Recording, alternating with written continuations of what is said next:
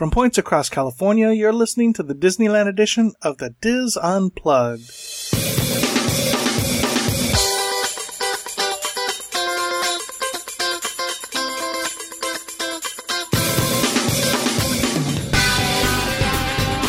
This is the D I S Unplugged Disneyland edition, episode five thirty-four for the week of December thirteenth, twenty fifteen. The D I S Unplugged Disneyland Edition is brought to you by Dreams Unlimited Travel, helping you plan that perfect Disneyland vacation. Visit them on the web at w w w dot dreams unlimited travel dot com. Hello everyone and welcome to the show. I am your host Tom Bell and I'm joined by my good friends Nancy Johnson, Mary Jamalata Willie, Michael Boland, and Tony Spatel. Coming up on Tuesday's shows, Tony has some ideas for a sit-down dinner at Disneyland Resort for under fifteen dollars, uh, under fifty dollars, sorry. And in what's become our traditional final segment of the year, we talk about our favorite things of twenty fifteen. But right now it's time for this week's news on Roundtable Rapid Fire on this edition of the D I S Unplugged. Hello, everyone. Hello. Hello. Hey there. Hey there. Hi there. Ho there. Mm. uh, how was the rest of your trip, Michael? It was really nice. We okay. we ended up going over to Disney World, and we uh, mm-hmm. we the the Connecting with Walt podcast family had a reunion.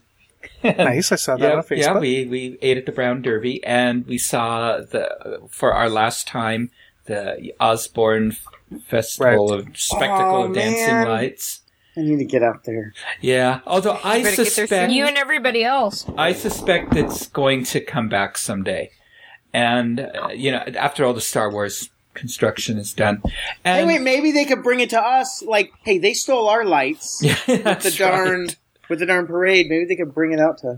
That's put it right. downtown Disney. And then we and we also went to Candlelight. Um, they could they could put it, like, down Hollywood Boulevard. And or I Hollywood, love Hollywood this Boulevard. idea. This is... Let's do it. Sorry, Michael. So anyway, so yeah, no, we had a very nice time. The weather was fine; it only rained just a little, and um, we had a great time. Very cool. Um, want to say a hello to our friends listening live on Mixlr. If you want to listen live to us, we broadcast live or stream live uh, Sunday evenings at eight p.m. Pacific. Uh, We are taking a couple weeks off after this week, and we will be back with you on January third, so that will be our next live episode. So watch our Facebook page or watch um, the boards for an update and, and confirmation on that, but we expect us back on January third, so we will have a nice, restful holiday period for a couple weeks, which is kind of cool. But we will miss you all, really, we will. We will. Especially especially all the people on Mixlr that are there every single week. They're our buds. Which is kind of cool. Mm-hmm. Yeah. Yay! Yeah. All right. Any housekeeping? I have some housekeeping. Go ahead, Mary Jo. Um. Oh, we had we had announced about the Jedi training was going to be changing at the Disneyland at the Disneyland Park, and right. that's already started. Where now you pre-register to. to participate in the show. So okay. what you do is... Well, and it's the new show too, right? And it's a new show, yes. Okay. Um, it takes... The pre-registration takes place at the former Autopia Fast Pass distribution area, which is located at the exit from the Star Wars launch bay. They have a kiosk there. Okay. And they do still um, fight Darth Vader, but there's also a new character, and Michael might have a little bit more details about that. Mm-hmm. And the child who will be fighting these foes, they has to be present at pre-registration. So folks don't take have the children go off with one parent and the other parent go and pre-register them. They have to be there. Um, and then you can also choose which show you want to go to. And they ask that the children show up twenty-five minutes before the show. So right now, since it's new, people are able to pre-register for the shows a little bit later in the morning. I think, especially with the holidays coming up, they're going to go quickly. So if you have a child, uh, I believe the ages between four and twelve, who wants to participate, get there early in the morning because the registration begins when the Disneyland Park opens for the day, and it's not re- available during the extra magic hour or magic morning. So depend, you know, and since it is close to Space Mountain. You can get your fast pass for Hyperspace Mountain and go pre-register your children for the attraction. And then, Michael, you said you had seen part of part of it, right? Yeah, I at over at Disney Hollywood Studios, uh, in as I was waiting for Star Tours and all that. And Carol was, uh, Carol was wrapping gifts. so, and so, um, what? At the little thing. Yeah, it was actually, it was Craig and Kylie's. Craig is my co-host on, on Connecting with Walt. It was, it, we couldn't go to their wedding. And so, um, we had their, we had their wedding gifts, but you can't bring wrapped gifts into the park. We learned that the hard way once. And so, um, we brought in the gifts, and Carol brought in the wrapping paper, all pre-cut and all that. And so she was wrapping the paper How sweet. there whilst I was watching the show. And so from what – did they redo the stage uh, where in Disneyland where this they, is being done? They were redoing it when I was there last okay. a couple weeks ago. So Be- that was apparently a big reveal. Yeah, because they redid this, the stage. The stage at Disney Hollywood Studios is – done is different, where there's like this big temple with these sliding open doors. And so what happens is is that the from what I can figure out, the the Jedi Master and his Padawan, they're all in their hoods and all that. They come up on stage and they're followed by the children who had pre-signed up. Looks like it's about a dozen or so of them, and they're in their little hoods and they have their little lightsabers. And Uh, the Jedi Master tells them we've arrived at the place and the Force is very strong there. And he tells, the Jedi Master tells his Padawan, his assistant, about how fear can lead to the dark side. And he tells the group of little Jedis there that, um, they have to, um, face their fears so that they can all become Jedis and all that. And so then what happens is he goes through and, Uh, the Jedi give, Master gives them a, you know, a little lesson on how to wield their lightsabers and all that kind of stuff. And, and, and, and there's a cute dialogue that, that even adults will enjoy. And then suddenly there's a disturbance in the Force, and they, and then what happens is the doors of the temple open up, and of course there's a whole lot of stage fog and all that. And Darth Vader comes into view, and he's there to turn the, um, these young Jedi into, um, to over to the dark side. And then this other figure comes out, and I didn't know who this was. And it we'll was, know probably after the nineteenth, though. Yeah, well, actually, I think somebody no, told from, me it's yeah, in the Star Disney Rebels, X D right? yeah. series. Yeah. Star Wars Rebels. It's like the Seventh Sister or something. It's a villain, I guess, in this. Yeah. I, Is it uh, the one with the. She's got kind of a helmet over her face. Yeah, it, it reminds me of, of the She's one of the Inquisitors. Aliens. She uses like a really weird, um, a really weird lightsaber that's kind of based on a circle. Yeah. So anyway, so what? Yes. Um, so, we're fans of Rebels, of okay. Star Wars Rebels. Well, you'll like this show then. And so w- apparently, this is like when Luke and and Yoda went to Dagobah. And they were doing the training, and Luke goes into the forest where it's the dark side, and, you know, he meets up with Darth, but it's not really Darth. It's mm-hmm. his, he's confronting his fears. That's what this is. It's not really Darth or the Seventh Sister. They're confronting their fears through this routine. And, um, anyway, they still, they defeat their fears except, oh, and there's music, and there's lightsaber sound effects, and, There's all, you know, I mean, it's really great for the kids. And then, um, the students, uh, or, or the, as the kids, you know, do all this, and they, the, Darth Vader and the Seven Sisters, um, they have to admit defeat because the young Jedis use their force and they send them back into the darkness. But, um, the, the young Padawan, the Jedi Master's apprentice, uh, um, because she was, afraid, um, she started down the dark path, and more mist comes out of the temple, and Darth Maul comes out, and oh. the I won't give away the ending, but it, it it all lives happily ever after, and all of that. You just gave Interesting. Away the ending. well, well, it depends. Yeah, yeah. It depends if was... you're on the dark side or the, the good side. So um, then, that my idea that he they were going to reenact. The scene in whatever one when Anakin just destroys all the little the little ones, that's that's not going to happen. No, so the children are, you know, they, they're all declared that they're uh, they're going to become Jedi Knights.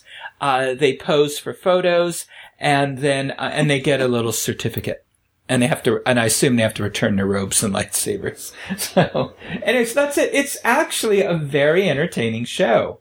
So, um, you know, so I enjoyed it. Very cool. I, All right. I have another rapid fire. Go ahead. I have a question. Have any mm. of you heard about um, Screamer of the Day? I was reading this on the boards.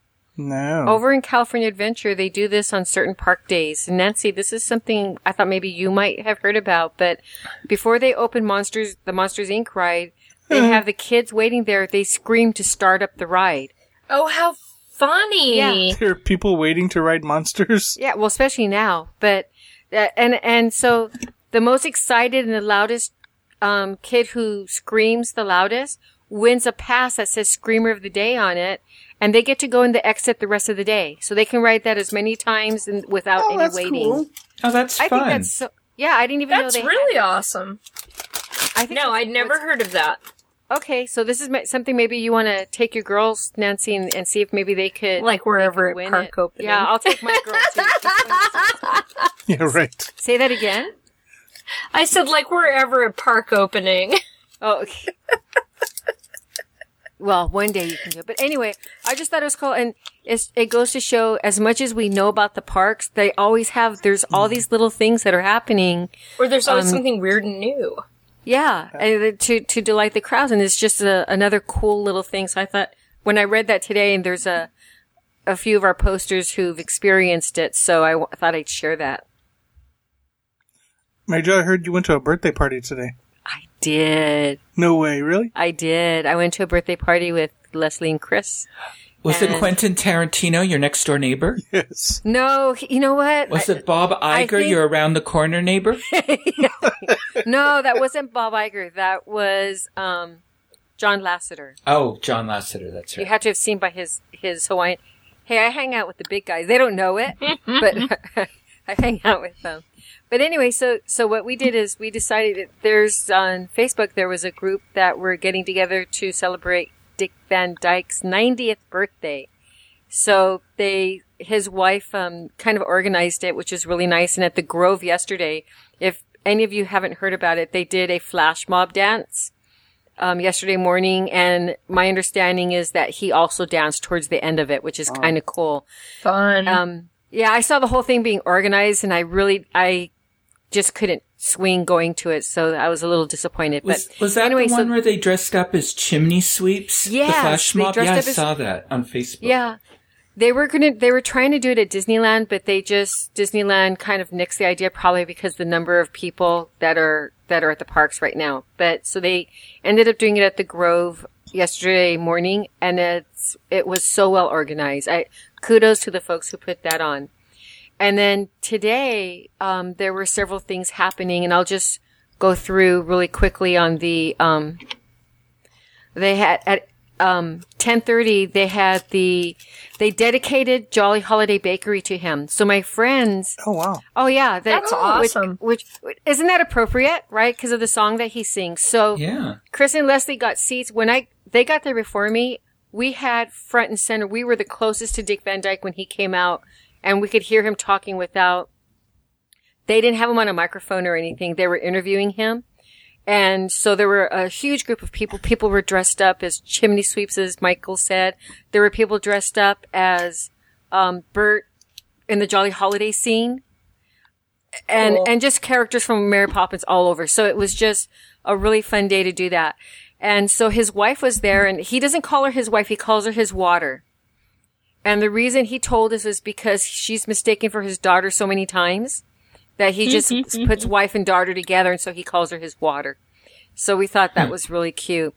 And he made a point to greet everybody after he was interviewed. After, and they presented him with a little silhouette. Uh, you know the cutout silhouettes that they do on Main Street, right? Right. And it's of a chimney sweep jumping with the little um, broom in the air. And they, so they gave that to him. It was so cute. They So he... Um, I believe that's probably what they're going to have hanging in the restaurant, maybe, um, of Dick Van Dyke, because there was a big a ribbon that he untied to show it. And I Periscoped it. So anybody who's following me on Periscope is going to be up for another twenty-four, whatever, however many hours.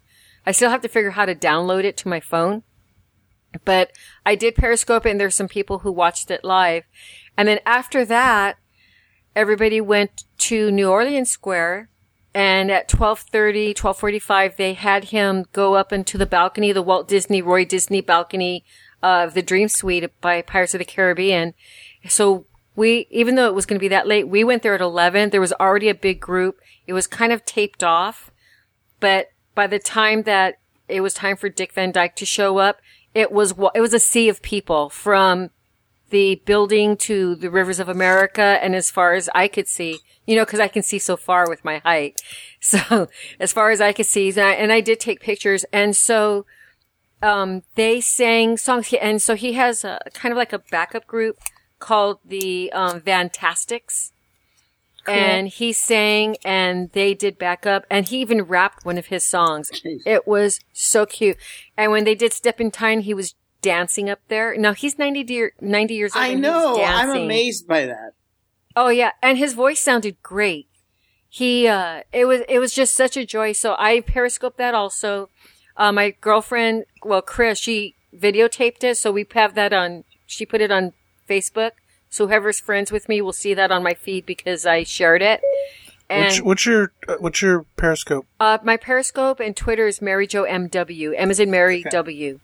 So Mary Jo M W. So if you follow me, or you can go search for it, you'll you'll see the the two videos that I on, did. On all of our show notes page at the very bottom are links to all of our social medias. So I will add I will I'll add your Periscope on the onto our show notes page. So starting this week. Okay. If you scroll down, I'll have the link for your Periscope on there. And typically what I'm going to Periscope is anytime I go to Disneyland, um, I, I Periscoped the candy cane making, like I said last week. Um, I want to Periscope Viva Navidad because people have been asking me to, and I'll do Such that. That's a great show. Mm-hmm. Oh, yeah. It's, it's really good. So, uh, so I'll just pop up, you know, some, I don't really want to announce ahead of time in case I don't do it. Not like, not like anybody's going to be waiting to see me, but anyway, it's something new, and if anybody wants to give me hints on doing a better um, video for you all, please, I I have no ego, so I just want to make it good for all of you. But we the, the performance that they that they did was just so nice, and like I said, his presence, his smiling, his wife was when I forgot to say when they dedicated um, Jolly Holiday Bakery, she had tears in her eyes, she was wiping them, and and so she was crying. So she was so happy for him. So it was really nice to see that. And then we all sang happy birthday to him. Aww. And he just, it was just so nice. And it just, everybody just had a good feeling. And then after that, Chris, Leslie, and I went to, um, Main Street because he was going to be part of the pre-parade for the, um, holiday parade. And that was going to be at one fifty-five. So we parked ourselves in front of the train station in Town Square. And sure enough, when he finally came around, he came around and he actually got out of the, the car. Well, who, um, you know how in Sensational Parade you have Mary Poppins and Bert on those carousel horses? Mm-hmm. So they were in front of him. And then they had him like in a typical, um, when you have like the general marshal, who, the person for the, the grand parade, marshal, parade marshal. Thank you, Nancy. So they had him in one of those cars, and then he got out in front of the train station and was joined by chimney sweeps and the penguins, and did like a really uh short little short little show. Now, I don't remember if he sang or not. We were just enjoying the whole thing. And then he went up on top where the V I P seating is, and he um there were people who were dressed up. I think what they did is they gathered the people who really were dressed up to look like the chimney sweeps and Mary Poppins up there, and they took some photos. So I believe they're doing a documentary on him, and where they interviewed him and they had these shows and everything. Um, the people are going to, you'll see these photos and you'll see what he has to say about all of that. And it's so funny because one of the, our, um, Dizzers on the Disneyland board was there today, and she was up there, and she said that he shook her hand because she had her Mary Poppins hat on. And so they were thrilled. And then after that, he took a ride on the train um, around the park. And so um, when he said, this whole car is for me, and they said, yes, he said, an actor's life for me. They said he sang that up there. So then the last thing, I didn't partake in, participate in this because I needed to get home. What was at four forty-five, people, even Leslie had one too. They made little kites in the, sh- in the side, like eight and a half by eleven kites, and decorated it. And they went to the Rivers of America and they sang, let's go fly a kite. It was a sing along, and everybody held their kites up. So I'm sure people will see pictures of that. And that's what it's from, is the sing along. So today was just for those of us who are fans of Dick Van Dyke, who really is a, a, a treasure. Um, it really was a treat for us to go over there and just participate and, um, and see him. It was very, very special. Very special. Very cool. Yeah. And then my last, ra- my last housekeeping. Another one? Yeah, just one. She's so full of them. I, I know, right? Well, well, Disneyland has a lot to, there's a lot going on at Disneyland. It's just wonderful. Yeah. Uh, I ran into Dave Avancino. Remember, he's at mm-hmm. the Disneyana, um, shop. And so I did Periscope talking to him, showing, you know, just a little bit of his artwork. And so if you want to see that chat, it's there too. Did he do but a commercial? He didn't do a commercial. He was surprised because I just kind of just, you know, went in there and here's Dave. You know, he's like, oh, and here I am. Hi, Mary Jo. You know, but, um, he'll be back in March for anybody who wants to get any of his artwork. And, and you can contact him on Facebook. Uh, for if you'd like to have him make any of the the name signs, it, it would make a great Christmas or birthday gift. You know, these things. I think it's Dave Avancino Designs. Yes, thank you. On Facebook, yeah. Mm-hmm. So, okay, I'm done. Awesome. Any other housekeeping other than Mary Jo? No, I think she no, pretty much said it all for all of us. All right. If you want to get a hold of us, you can email us at d l podcast at w d w info dot com. Or you can email us individually at our names at w w info dot com. Um, and if you want, again, links to anything we talk about, and also uh, links to our social media, you can find that at w w w dot dis unplugged dot com. There's a post for every week of shows. So um, these will be dated twelve, thirteen, fifteen. And you can find uh, links to our, those shows and, um, like I said, all our social media and links to stuff we talk about. All right, let's talk about the news. Um, Nancy has her first story, and this one, gosh, this is such a huge surprise. Finally, finally, finally, finally, we've been waiting for this forever. The Wizarding... the worst, the worst kept secret ever. They finally announced when the Wizarding World of Harry Potter will open at Universal Studios Hollywood. Woo! And I know, right? We've been waiting for this. Yes. It opens on Thursday, April seventh. So not a Wednesday, not a Friday. Thursday, April seventh, twenty sixteen. Um, so when will it really open? You know? At April twelfth. I know. They're right? making yes. a big deal, though, about it.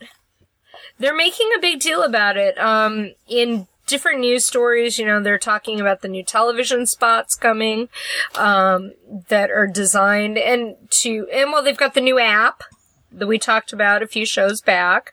Um, and now they're talking about new television things. And keep in mind, we're not getting the same exact version of the Wizarding World that's coming, you know, that's already existing in Orlando. Ours is going to be a little different. We're going to have the three D version. Um, like the one in Japan.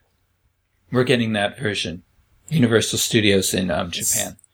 So, so Google that. um, now, you will, it's, it is on an elevated track. And, um, and you'll be spiraling and pivoting three hundred sixty degrees, as they, they say. um, wow. And of course, you know, you're going to enter into Hogsmeade. And the, actually, I didn't realize this, but Flight of the Hippogriff is the, actually their first outdoor coaster. Um, so that's going to be interesting. The, yeah, you know, because now that I think about it, it's like, oh yeah, they really don't have any outdoor attractions. Everything's in sound stages, keeping with the other Universal than, other theme. Than the si- well, silly, spinny, well, whatever it is. Well, considering yeah. it's hotter there than Florida in August and September, it'd be nice to to not have an outdoor coaster. but that's okay. So, um, now they're going to have things a little bit differently. Um, they're going, they will have, um, the Three Broomsticks and the Hogshead Pub, and they will have, um, the Magic Neep and Butterbeer carts. Now, don't ask me about the Magic Neep, but uh, apparently that's another place you can get their, get your Butterbeer at.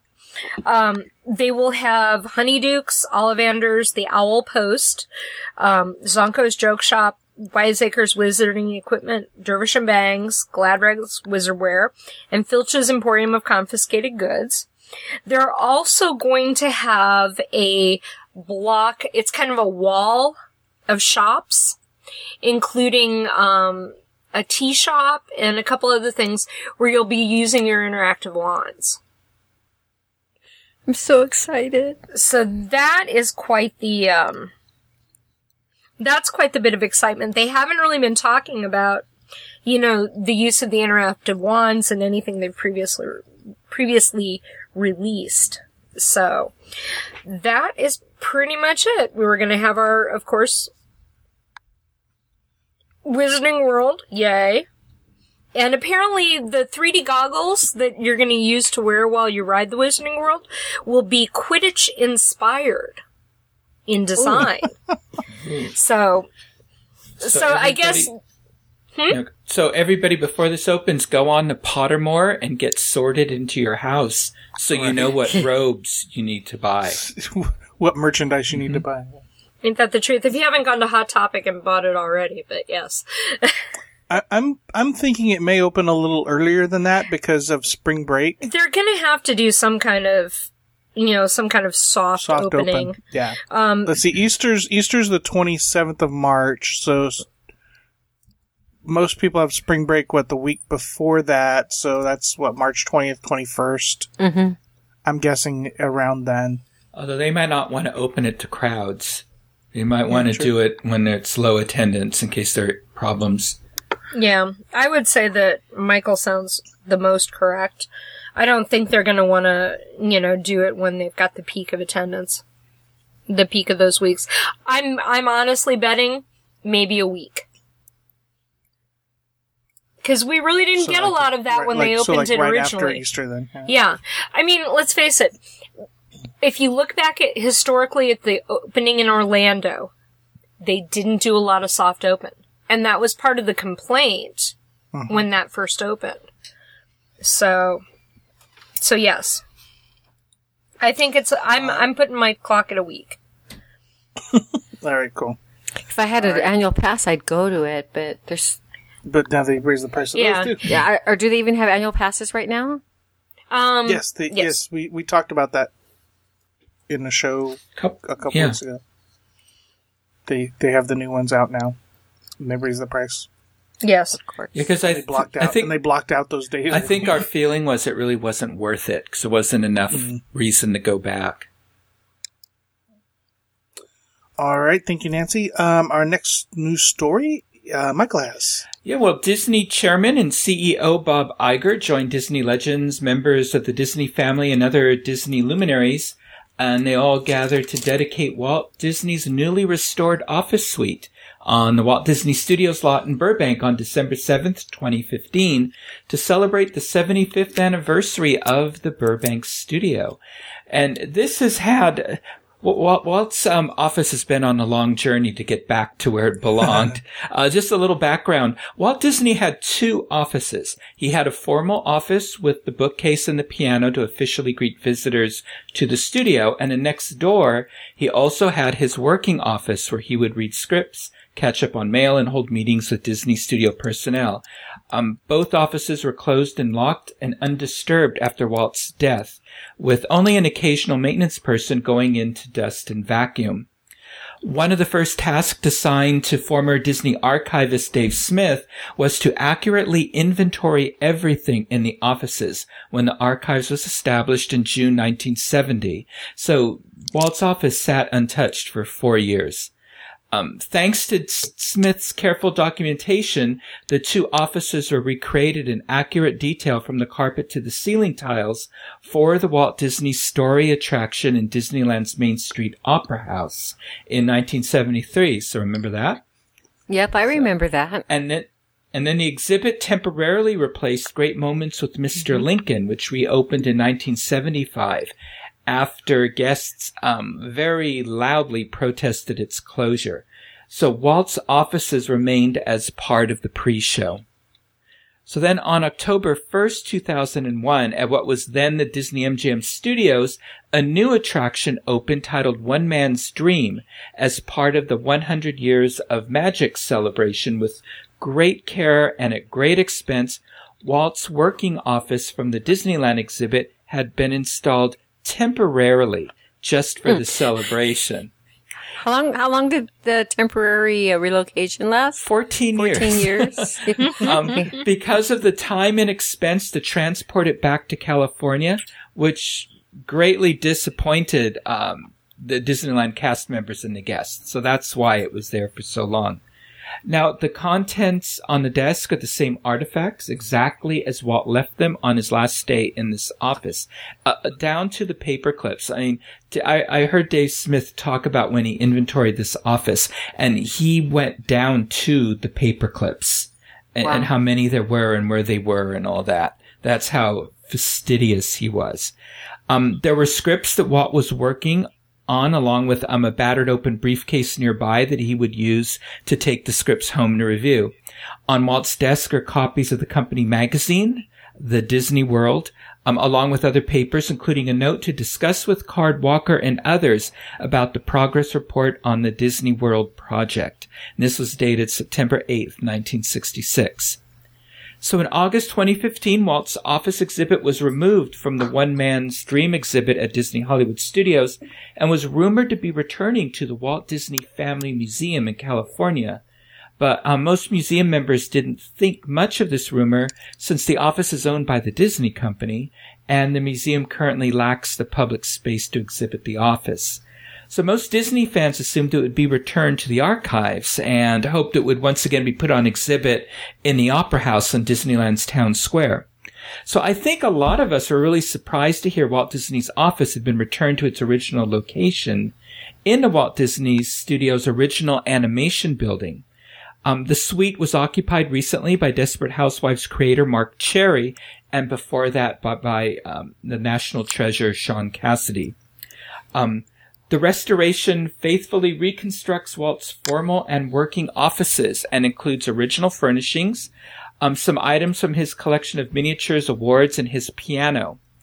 Office Suite three H was carefully restored and re-envisioned by Walt Disney Archives staff as an immersive exhibit experience where Disney employees and studio guests can find inspiration by visiting the creative center of the studio that Walt so loved. Um, the five-room suite includes a reception area, a secretary's office, Walt's working office, his private office, and another room he used to relax. Um, there's a master plan for Walt Disney World on the wall with future attractions highlighted. There's scripts on the credenza for Lieutenant Robinson Crusoe, U S N, and Mary Jo, you know, who starred in that. Robinson Crusoe? U S N, yep. uh-huh. Dick Van Dyke. Yep. Oh, yeah, that's what I was going to say. Thank I knew you. You were. And then um, Monkeys Go Home was all, the script was also there. Um, there were Disney figures on shelves and three ashtrays on his desk. So with the restoration of Walt's office, the company is taking a page from Hewlett-Packard Company's playbook, which turned the garage workshop of its co-founders into a historical landmark. So the offices are pretty small, so they set up an area just outside the double-glass doors that were installed by Michael Eisner when he occupied that office. And that's where they held a small press conference. Um, Walt Disney's granddaughters, Joanna Miller, Jennifer Goff, and Michelle Lund were on hand for the event, along with special guests including Richard Sherman, who we all know is the composer of Mary Poppins and It's a Small mm-hmm. World, and many more Disney classics, and Elizabeth Sherman, Catherine Beaumont, who's the voice of Alice from Alice in Wonderland and Wendy and Peter Pan, and um, Dave Smith, um, Marty Sklar, were also in attendance, along with um, Rebecca Klein, who's the head of Disney Archives. So Bob Iger spoke first, and he said, looking around this office reminds you of his devotion to his family, of his curiosity, of his relentless creative passion. He praised um, Rebecca's archives teams and said one of his favorite items is the master plan for what would become Walt Disney World in Orlando, including Walt's extraordinary original vision for Epcot, which we never built. I added that last part in there. Um we we put this permanent exhibit together to serve as a source of inspiration, said Iger during the ceremony. A reminder to have great ambition, to take bold creative risks, to constantly innovate and push the limits of possibility, to relentlessly pursue perfection, and to tell fantastic stories that touch people's hearts. That was Walt Disney.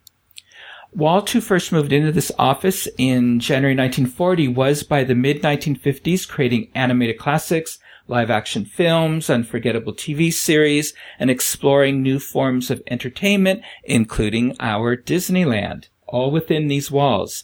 So he also welcomed an impressive list of visitors over the years um, into this office, including um, Leopold Stokowski, the Sherman Brothers, and Salvador Dali, to authors, foreign dignitaries, and animation pioneers like the Fleischer Brothers. Um, it's a very cozy, humble place with things he loved in it and things we remember from our childhood, said jo- Joanna Miller, Walt's granddaughter, who spoke on behalf of the Disney family at the event. Joanna Miller said it was a kind of overwhelm, kind of overwhelming to be back here in Grandpa's office. We did homework in there. We used to watch dailies down the hall. We would come on weekends and drive our Utopia cars around the lot. I can't believe that Grandpa let six, seven, and eight-year-olds free on the lot. It's really very moving to be here. I think that one thing you take from this is that it's a humble place. The design of the furniture is modern and was modern at the time. But it's not a big office. It's very cozy, um, a humble place with things that he loved in it and things that we remember from our childhood, the little wooden figures behind his desk that we all see on the lead-ins from his T V shows. We've all been in his office. It's not just us. It's the whole world of people. And then she thanked the archives for bringing it back.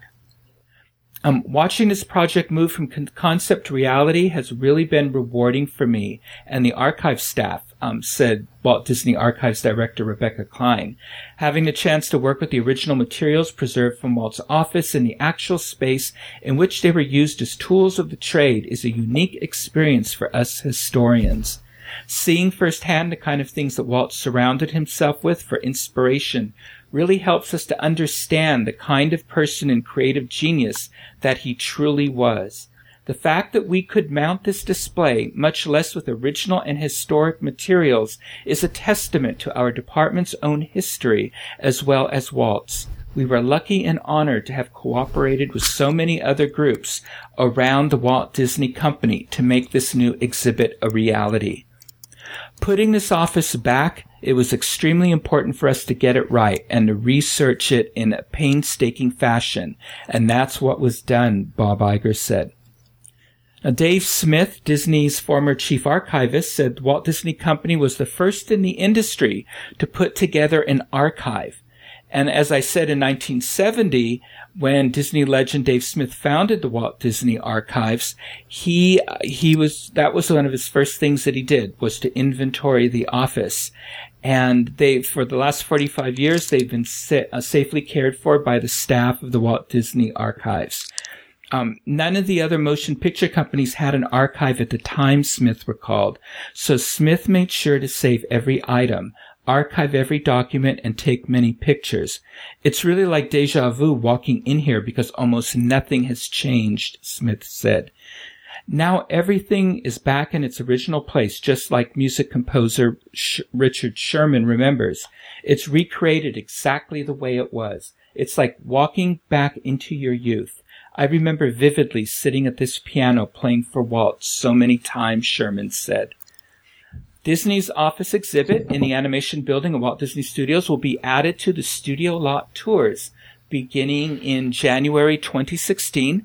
This new permanent exhibit is dedicated to the creative genius of Walt Disney and presents the history of the man and the company he founded through artifacts and images. Um, there's also going to be rotating exhibits on various Disney subjects to celebrate anniversaries, films, and events throughout the company's history from nineteen twenty-three to the present day in the room next door to the office. Um, the first exhibit is dedicated to Ken Weber. He was the architect who designed the look and feel of the studio lot, which opened in nineteen forty. Um, Weber also designed furniture for the studio and his designs, along with concept artwork, and it's going to be showcased for a limited time. Walt Disney's office will be open to Disney employees, cast members, and studio visitors. Um, like I said, in twenty sixteen, the office will be part of a studio tour that's open to Disney Movie Rewards members who cash in points, and I have mine to cash in, as well as guests of Adventures by Disney, um, who do the Backstage Magic Tour, gold members of Disney's D twenty-three fan club who already pay eighty dollars in annual fees. They will also be able to purchase tours that include the office. So now the big question is, do you believe Walt's office should have been reinstalled at Disneyland where it could serve as inspiration for theme park guests? Or do you agree that restoring it to the Walt Disney Studio where in its original location, where but where it can be viewed by a fewer number of Disney fans is more appropriate? So what do you all think? Well, I think in reading one of those articles um, and having been on one of these backstage tours for Disney Visa Rewards members uh, right before D twenty-three. Um, I think that from what the articles were saying is they're allowing the studio employees, the studio cast members and such, access to it on a regular basis and, you know, to help them with inspiration as well. And if it can drive them to be even more inspired to produce great things that we will all enjoy, maybe that's really... I mean, it, there's pros and cons. If you put it at the studio, if you put it at the parks, kids can be inspired. And future animators can be inspired. But do we want to, the company to keep remembering where it came from? Do we want to, the company to keep finding inspiration in it to follow that dream further, you know, despite all crazy external management decisions and political pressures and whatever, internal corporate pressures. I don't know. I think I'd rather have it at the lot where they can kind of remember where they came from and use it to propel forward. I kind of agree with Nancy. I, I remember when it was at Disneyland, I remember being sad that it went to Walt Disney World, but in retrospect, I think for, I think it was the right thing to do because a lot of East Coast fans don't have the opportunity to come out the West. So even though we were, we grumbled and we did about it being at Walt Disney World, I'm glad it was there, but I think it belongs at the studios in its original location. Yeah, I tend to agree because I think when you have it behind glass, like an exhibit, it tends to make Walt Disney more out of reach and more uh, of a figurehead, you know, kind of thing. And mm. I think having it back in the studio lot where it belongs, where, as Nancy said, employees can go and see it, it, it, it maybe it takes them back to their roots and reminds them of what the ideals of the company were, what the ideals of Walt Disney were. Because there are times it seems like they drift away from them.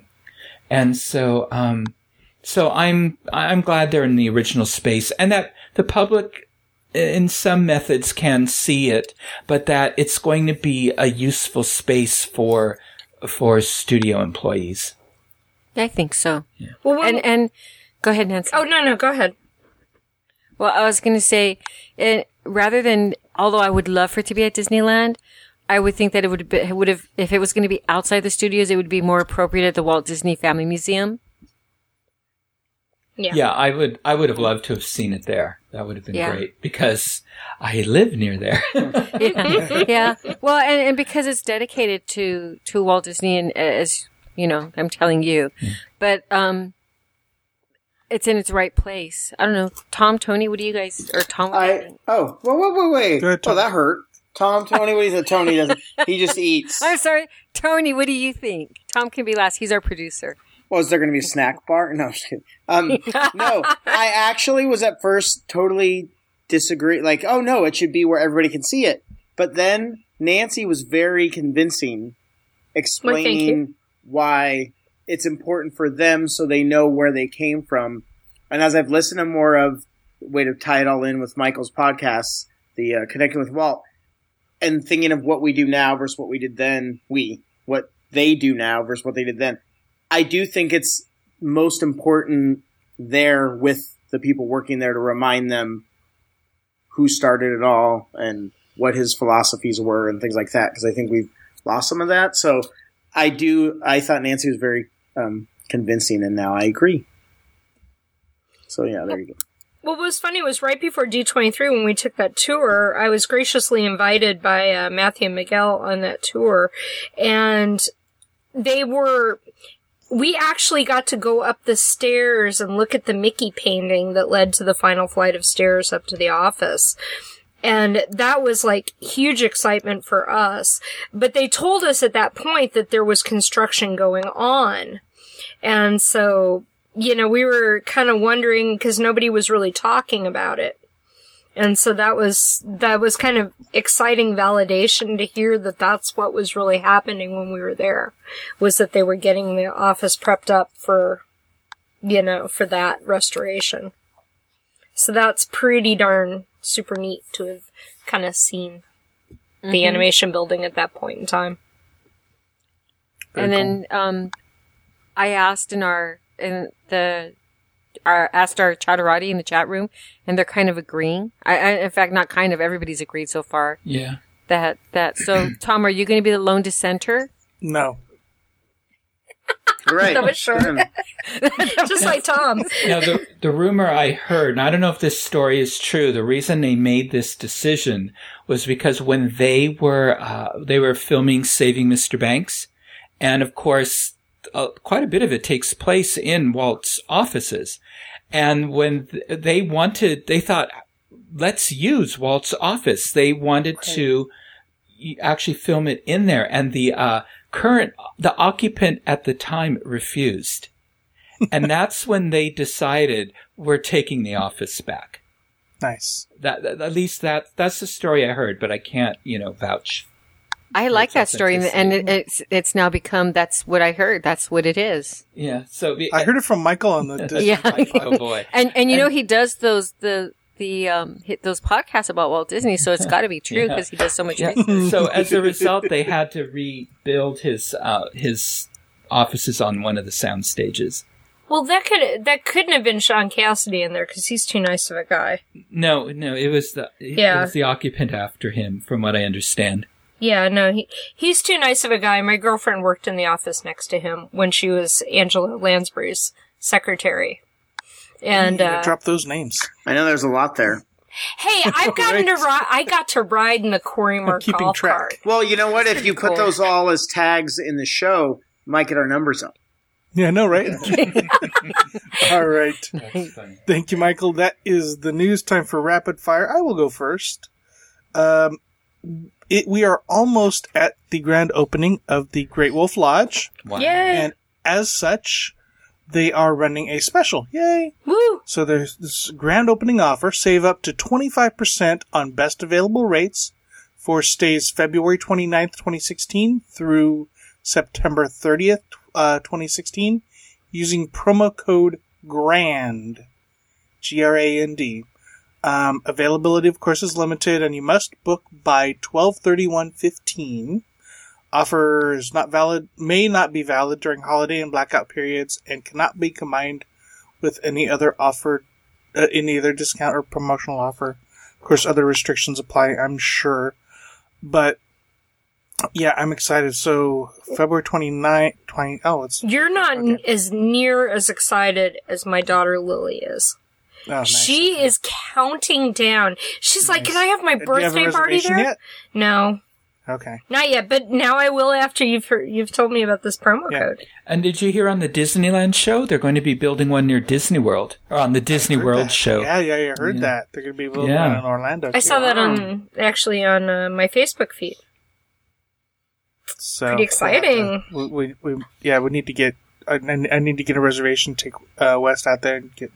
And take take your family out there, my uh, Nancy, and we'll see. Yeah, we'll definitely have to do that together. I'm interested too if I can get Andrew to go, because you know mm-hmm. I'm since I'm not I travel so much. I think he would do it just to be nice, like to spend time with me. But I really right. want to know what a four. Wait, was he fourteen? Yeah, fourteen, fifteen. I'm like, is he fifteen yet? No, I don't mean it that way. But I mean, like, is he is he turned for like what a fourteen right. year old freshman in high school thinks about it. Like, I kind of right. want him to go because I think that would really help our listeners with, okay, so we've got, you know, uh, Nancy's age kids, your age. Eight and ten. And you're, and, but you're also, um, Wes is more willing to do stuff like that. Yeah. And Andrew's now starting to get, like, more cool, or at least, mm-hmm. you know, in that age. Yeah. And I'm interested. Right. No, so I'm curious to see what he thinks. Like, I want to do a one day just to – and he'll be – because he's his dad's on a podcast. He'll be, well, you know, I thought blah, blah, blah. Like, he really will. I'm just – I'm interested. I, I got to give it a shot and see what he thinks. Because yeah. then I think we'd really know – is it like Legoland or is it like Disneyland? Right. You know? Well, Legoland doesn't have – well, okay, yes. No, I take that back. Legoland does have cool water rides. No, um, I'm, I'm talking, talking about for about age, age group. But yeah. yes. No, no. But I mean – who doesn't like a water park? Legoland has a water park. I know. My only concern about it, though, is, and I'm excited about it myself, my only concern would be the... Th- I mean, even Napoleon likes water parks. Would, would be the theme... I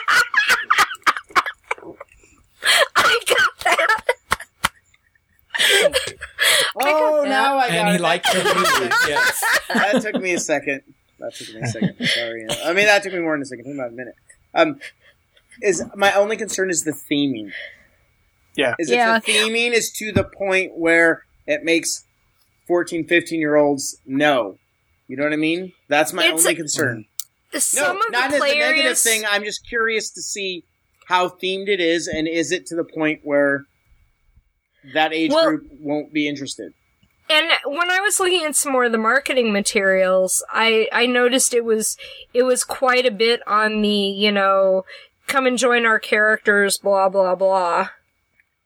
So I would I you have every right, I think, to be concerned about and that. Is there and there's no way to go to the park I mean, excuse me, the water park without being a guest of the hotel, correct? Correct. I as much as I don't like that, I totally agree with it. Because yeah, then you too. don't have the riffraff teenagers just mm-hmm. hanging out. The, the right. dang locals. Yeah. They'll be all at um, Soak, well, not Soak City? Yeah, Soak City. Yeah. So in that respect, I can see it's very much like Legoland in that, in that issue of, you know, like, for instance, the Legoland water park, the only way you can go to it is by being, by going to Legoland and then paying for the extra ticket. You have to get into Legoland in order to get into their water park, so... All right, well, we shall see very, very soon. All right, uh, Mary Jo. This one I'm really looking forward to. Um, more than more than the Grey Wolf Lodge? You know, it's a hard tie. But this is a lot easier to attend than the Great okay. Wolf Lodge, okay. at least with, on, with my budget. But at Steakhouse fifty-five, which is located in the Disneyland Hotel, beginning January twenty-second, they're going to be hosting a, an afternoon tea. Yay. So nice. For those, say that again? Yay. Yeah. Yay. We're, we're looking forward to it. So I love tea and little sandwiches. They, years ago, they used to have one at the Paradise Pier Hotel, and I took Kelly for her birthday when she was younger. So I've always thought that it would be nice to go have tea. So this is going to be held from twelve noon to three p.m., and it's going to be a typical tea with the tea sandwiches and and the scones, et cetera. And there's two different tea parties that you can choose from. One is the classic tea party, which has the scones, like I said, the tea sandwiches shaped in Mickey's head, little Mickey head sandwiches, um, desserts, and then different teas, uh, loose leaf teas that they're going to offer and herbal infusions that you can choose from. And then they offer the premium tea party. And that one is, um, this, what I just named. But in addition, you also get the sparkling wine, traditional, um, you get salad, and you get a farewell truffle. Uh, when you leave. So the prices from there go from forty dollars to sixty-five dollars for those. No, forty, I think it's fifty to sixty, because the kids' tea party is forty dollars, and the kids' tea party is traditional scones, tea sandwiches, desserts, and the herbal infusions or juices, milk or hot chocolate for the children who quite aren't ready to start with the tea, to drink teas yet. But, um, a lot of us ladies, I've, I've already booked it for the day they, let me see, they open on the twenty-second. I booked it on the twenty-first, twenty-fourth with uh, my kids. So I have my, my daughter and my son's girlfriend. So Yasmin and Kelly and Yasmin are excited, and Nick is like, what's a tea? so, so we're like, just, just go with us and, and dress nicely. And go with us. I'm, yeah. I tell you, I'm, I'm gonna, you know, get the girls all dressed up. We'll do the whole little, oh yeah, we're gonna we're gonna dress up. I mean, not fancy, fancy, but we're gonna dress nice. And for those who might be um, asking, no, there is no dress code, uh, but it is nice to go over there. It's a nice restaurant, and so this is in between the breakfast time and, and dinner time, so they're not going to interfere with that. And so I'm really looking forward to it. And no, Keith, it's not afternoon tea with Mickey. I was well, hoping no, it'd be not- with Mary Poppins. Yeah, that now that one we did. That was at. Uh, Paradise Pier Hotel. It was uh, Mary Poppins tea party, and then they had uh, where you could dress up. They had all these like boas and stuff like that. The girls could take pictures, or the guys too could take pictures. Um, but this is not with characters. It's just an opportunity to have in spend a few hours having a nice tea and a little bit of a. I don't want to say culture. Just a nice, just a nice time. Oh, culture. Culture's good. Yeah. Well, it's like, you know, they don't have It's not Victorian tea, but... Say that again? It's Nancy? Not Victorian tea, but... Right. Well, and it's fun because funny because we did this when we went on our Alaska cruise. We had the tea at the Empress Hotel. Oh, in, um, that's the Victoria. That's the mother of all teas. Right? Yes. Well, so I don't, this probably can't compare to that, right, Michael? I mean, we were in a yeah. pretty... And you get a lot of food at that. That's like... A, it's a meal at the Empress. Yeah, I think that's going to happen here too. You don't think that it's much, but by the time you eat those little tea sandwiches and you eat those scones and then have dessert, it's, you get pretty full. But yeah, I'm going to be, uh, I'm sorry, go ahead. Well, no, the Empress too, they had, uh, you know, they also had little cakes and pastries and cookies. Oh, that's right. You know, the tea cookies. That They had a lot yeah, of I'm food. Hungry. Yeah, we, no, we I don't no, even no, think no, we no, got no. to the desserts over there. We were we were pretty full. Shame on you. We really? And, and this one, I you know, I... We're all going to go. I know the premium tea. I know my kids are going to want that sparkling wine. So. Heck yeah! So it, we'll be very relaxed afterwards. We want to see Mary Jo on a bar stool. Nice. Only a go tea on, stool. Go on, go on Space Mountain right after that. Yeah. All right. Thank you, Mary Jo. Michael. All right. Well, I'm I'm I'm in the Walt Disney theme here tonight. So uh, we've talked about the Walt Disney Family Museum and how much I enjoy it. Well, that's located in the Presidio, which is the former San Francisco military base just southeast of the Golden Gate Bridge. And it is going to get its second hotel in twenty seventeen. Um, the hotel is going to be rebuilt out of a one hundred twenty-year-old building that formerly housed soldiers. And the reason I'm bringing this up because it is located right next door to the Walt Disney Family Museum. Nice. Um, this, this hotel will have about forty rooms, many of which will have spectacular views of the Golden Gate Bridge. Um, the name of the property hasn't been determined, but it will likely be separate from the Inn at the Presidio, which opened in twenty twelve with twenty-two rooms, and that's in the former um, Pershing Hall. And this hotel is going to be managed by Waterford Hotels and Inns, which also oversees the Inn at the Presidio. So if you're planning a trip to the Walt Disney Family Museum, you can stay right next door. I'm sure it will not be inexpensive, however, but it should be very nice. But it will be in the heart of the magic. It will be. It's kind of nice having a place to stay out there that's close to the Walt Disney Museum, though. It is, because it, the Walt Disney Family Museum can be very difficult to get to. Uh, public transit is not is not easy, and half the time you can get a taxi cab to the museum isn't a problem. It's getting them to come and pick you up is the problem, and frequently they won't show up. So I'm hoping with a hotel next door, it's going to be a lot easier for folks to get cabs.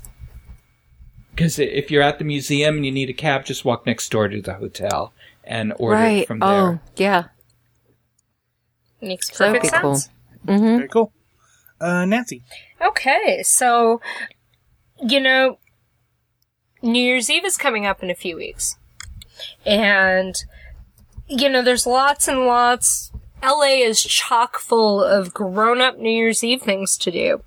But what is there for families other than, say, driving down to Legoland or, you know, finding one of the many um kid activity-friendly places? Well, there's a wonderful party going on at the Los Angeles Zoo, right in the heart of Griffith Park. Um, so if you're up in the Hollywood area, this is a great place to go. And even from the Disneyland Hotel, you can go and actually be back in time to see the fireworks, you know, from your hotel window at Disneyland. So it is called the L A Zoo Lights Family New Year's Eve.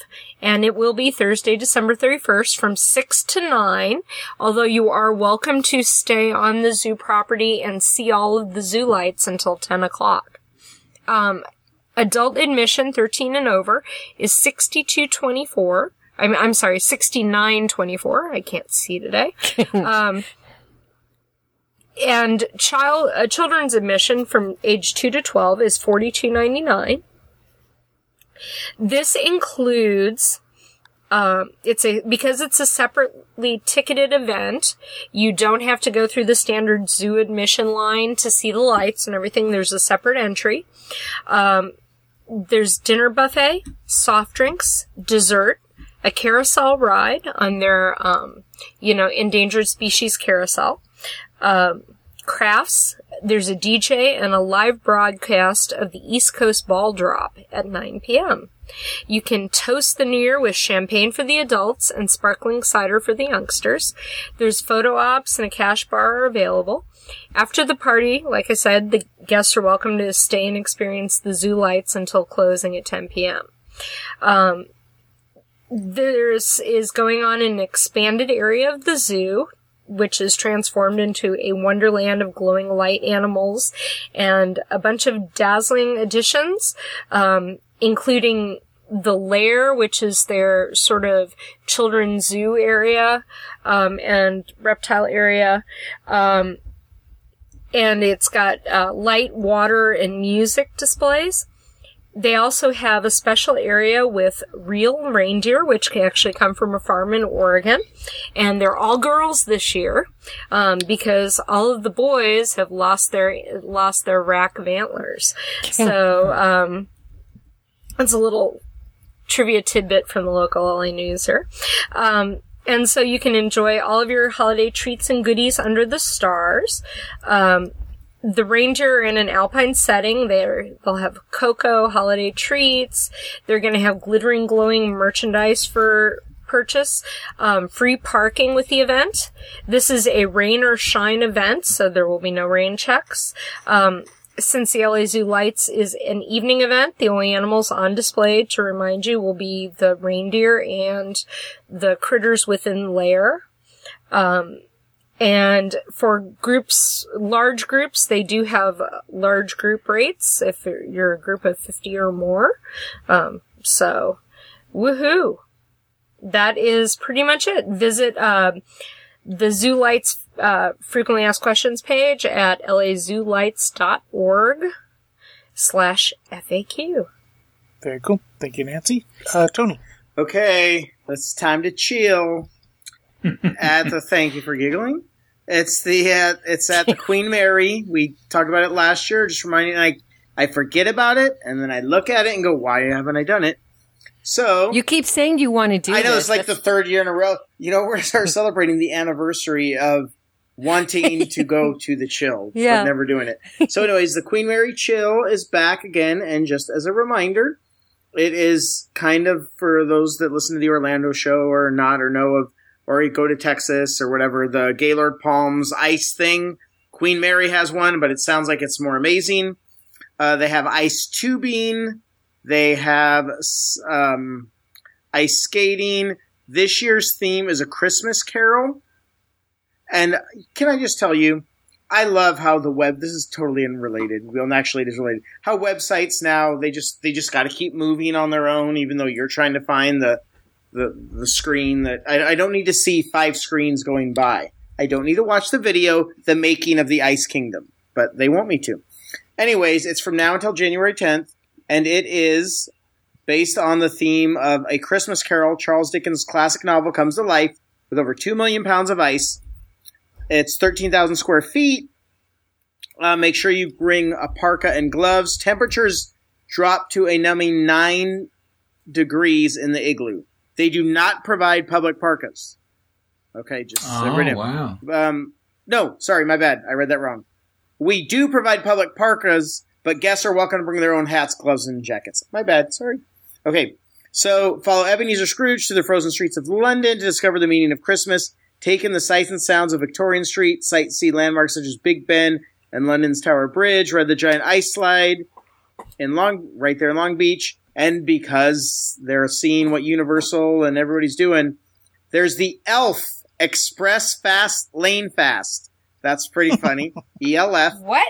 Express Lane Fast. The Elf. An extra fifteen dollars. You get priority entry into the Ice Kingdom as well as ice tubing lanes. That's exciting. And uh, you get access to their swing and sleigh ride, regularly priced at five dollars per ride. Uh, the ice slide is only for age, guests ages four plus, must be two hundred fifty dollars or less to ride, must be forty inches or taller to ride. Strollers are not allowed inside the Ice Kingdom exhibit. Well, that's interesting. There is a stroller parking located outside the exhibit. The exhibit is A D A friendly. Uh... Let's see. What else do we got? It looks pretty amazing. I just want to really quickly remind you everything. Wait, there wait. Is... What about this ice bar? When you said it was this is fifteen dollars, I thought it was this ice bar. Oh, no, no. There's an actual um, – yeah, there's there's more – There's it's it's fifteen dollars is just for the elf. To actually okay. get in, it's way more. It's thirty-five dollars. No, but for, for fifteen dollars, you can get – you can have a vodka tasting journey. At well, the ice bar. Well, I, I was trying to focus again. On, okay, so okay, if, if those have listened to the show where there I where we're discussing uh, cheap eats, here we are. Who thought I would be the bastion of caring about our children? Because okay, Tom wants to take him into Carthay Circle Lounge so he can have a Manhattan. Michael wants to go to the bar with vodka. Well, and if you're if you have if you're a family of three, you each get a different vodka. Well, there you go. It's very economical. Yes, a family that yeah that has vodka together sure? stays together. You know, I bet Mary Jo's family would do that. You're right. Oh yeah, they would. Yes, um, they would. But Mary Jo also vodka. has children over twenty-one. Uh, there's family. Oh, there's there's some new pieces though from this year. Family five pack is one hundred twenty-nine ninety-nine for select dates. Um, there are now. Some extra – oh, they have characters and stuff. ninety-nine dollars cozy cabanas. That's interesting. Instead of being cold, warm, you know, getting the shade, now you're going to be warm. Chill in your rink-side heated cabana up to ten guests um, for ninety-nine bucks. I just think that's interesting. Uh, that's good, no, that's actually kind of a cool thing. Okay. Now, I do have a problem with the next private party piece. For three ninety-nine, the chill engagement. The coolest way to pop the big question this holiday season for an unforgettable moment frozen in time includes consultation walkthrough with proposal coordinator, two, two chill tickets with Elf, personalized Will You Marry Me ice sculptor. Now the problem, okay, now the problem I have with it is you better do this right before this website goes down because I'm sure if your significant other sees, oh, you bought the package because you couldn't figure out how to do it yourself. I'm just saying that's it sounds like, you know, you went to the Walmart of hmm, I need to get oh I need the I need the good proposal. Anyways. Uh And the and the Elvis wedding. Well, okay, this is actually a cool deal.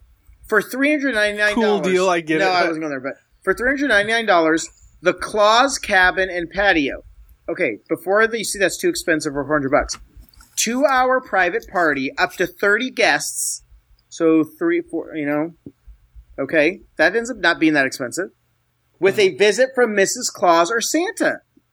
Aww. Treat trays, food, and beverage options available. But I'm saying for four hundred bucks, if you could get thirty. But that's probably in addition to the thirty-five or whatever oh, well, it is. To yeah, I'm in. Sure. Oh, now here, okay. And for Michael and Tom, the Scrooge and Marley pub party. Toast Ooh, the holidays right. with a pub party for forty guests starting at eight hundred dollars. When did all oh these my gosh. Fun, when did all what these do you fun get thi- for this? Yeah, when did all these fun things that were supposed to be for kids turn into these high-end debauchery? Yes. Like the fifties. You know, um, you can also get a, a package. Well, I wasn't. I didn't mean to go into all that, but then I saw exciting stuff. So there's ice skating, there's ice tubing, there's the Ice Kingdom, and it's uh, not not bad for last minute rapid fire time. I thank you. Twenty five dollars, um, twenty five dollars for children, thirty five dollars for an adult. It's open from fr- five to ten on the weekdays. It looks like in December, and then it's oh no, it's open twenty uh, twenty four hour now. It's open with the vodka. That'd be crazy. It's open ten a.m. to ten p.m. beginning Saturday, December nineteenth. And then uh, it's open New Year's Eve only from ten to five because I'm sure they have another hard ticket event if you uh-huh. want that. And it goes all the way through January tenth. So check it out on queen mary dot com. Very cool. Thank you, Tony. All right, that is going to do it for this segment of the DIS Unplugged, an extended version, goodness. Um, be sure to catch all of our other Disneyland shows this week, and we will be back again with you in January. Until then, remember, Disneyland is always more magical when it's shared. Thanks for listening. Happy New Year, everyone. Merry Christmas, Happy New Year. Oh, yeah, Merry Christmas and Happy New Year. Happy holidays, everybody.